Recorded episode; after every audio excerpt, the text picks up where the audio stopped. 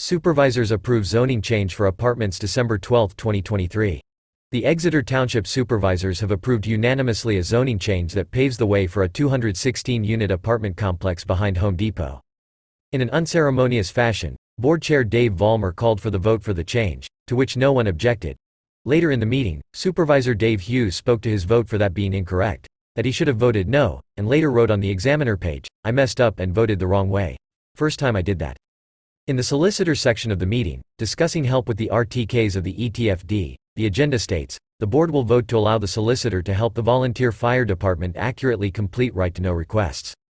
However, the motion made was to have it go through the township. In calling the vote, Vollmer stated clearly, all those in favor of approving the township to handle, the township office to handle the right to know requests to the Exeter Township Fire Department. Those two things are very different. The motion put out to the public was completely different than what was passed. Is it a valid action? No change to the agenda was made, no notice of change given to the public, no cost estimate to the taxpayer was given. This was bait and switch, plainly. Also in the solicitor section, they approved 5 to 0 the changing of the way to pay the solicitor to an hourly billing process, away from the scheme of paying a flat rate of $45,000 per quarter. The flat rate was sold to the public as being a money-saving endeavor, but proved to be nothing of the sort. Had that scheme been in force for the entire year, we'd be well over $200,000 in legal fees, thanks to the needlessly litigious nature of this board. The BOS also approved the advertising of an ordinance which would provide 100% tax forgiveness for volunteer firefighters.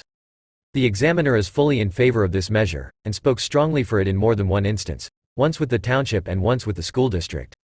While I'm all for this, I wish the township would have bothered to gather the facts of how much it would cost, and build it into the budget through spending cuts.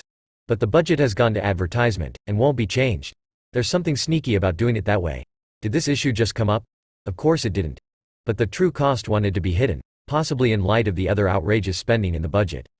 New golf rates were passed, with an amendment by golf director Eric Anawalt. The original document called for $25 cart fees, and Anawalt changed it to $12.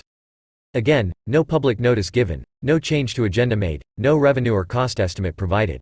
The board just flies by the seat of its pants where spending is concerned. A member of the public spoke against the hikes, citing the 35% hike in fees last year, and $900 trail fee, a one-time fee for unlimited usage of a golf cart on the course. But the course still runs a severe deficit. The hikes weren't half enough. More than $200,000 in construction for projects at Pineland Park was passed, as well as $1.675 million in transfers from reserves.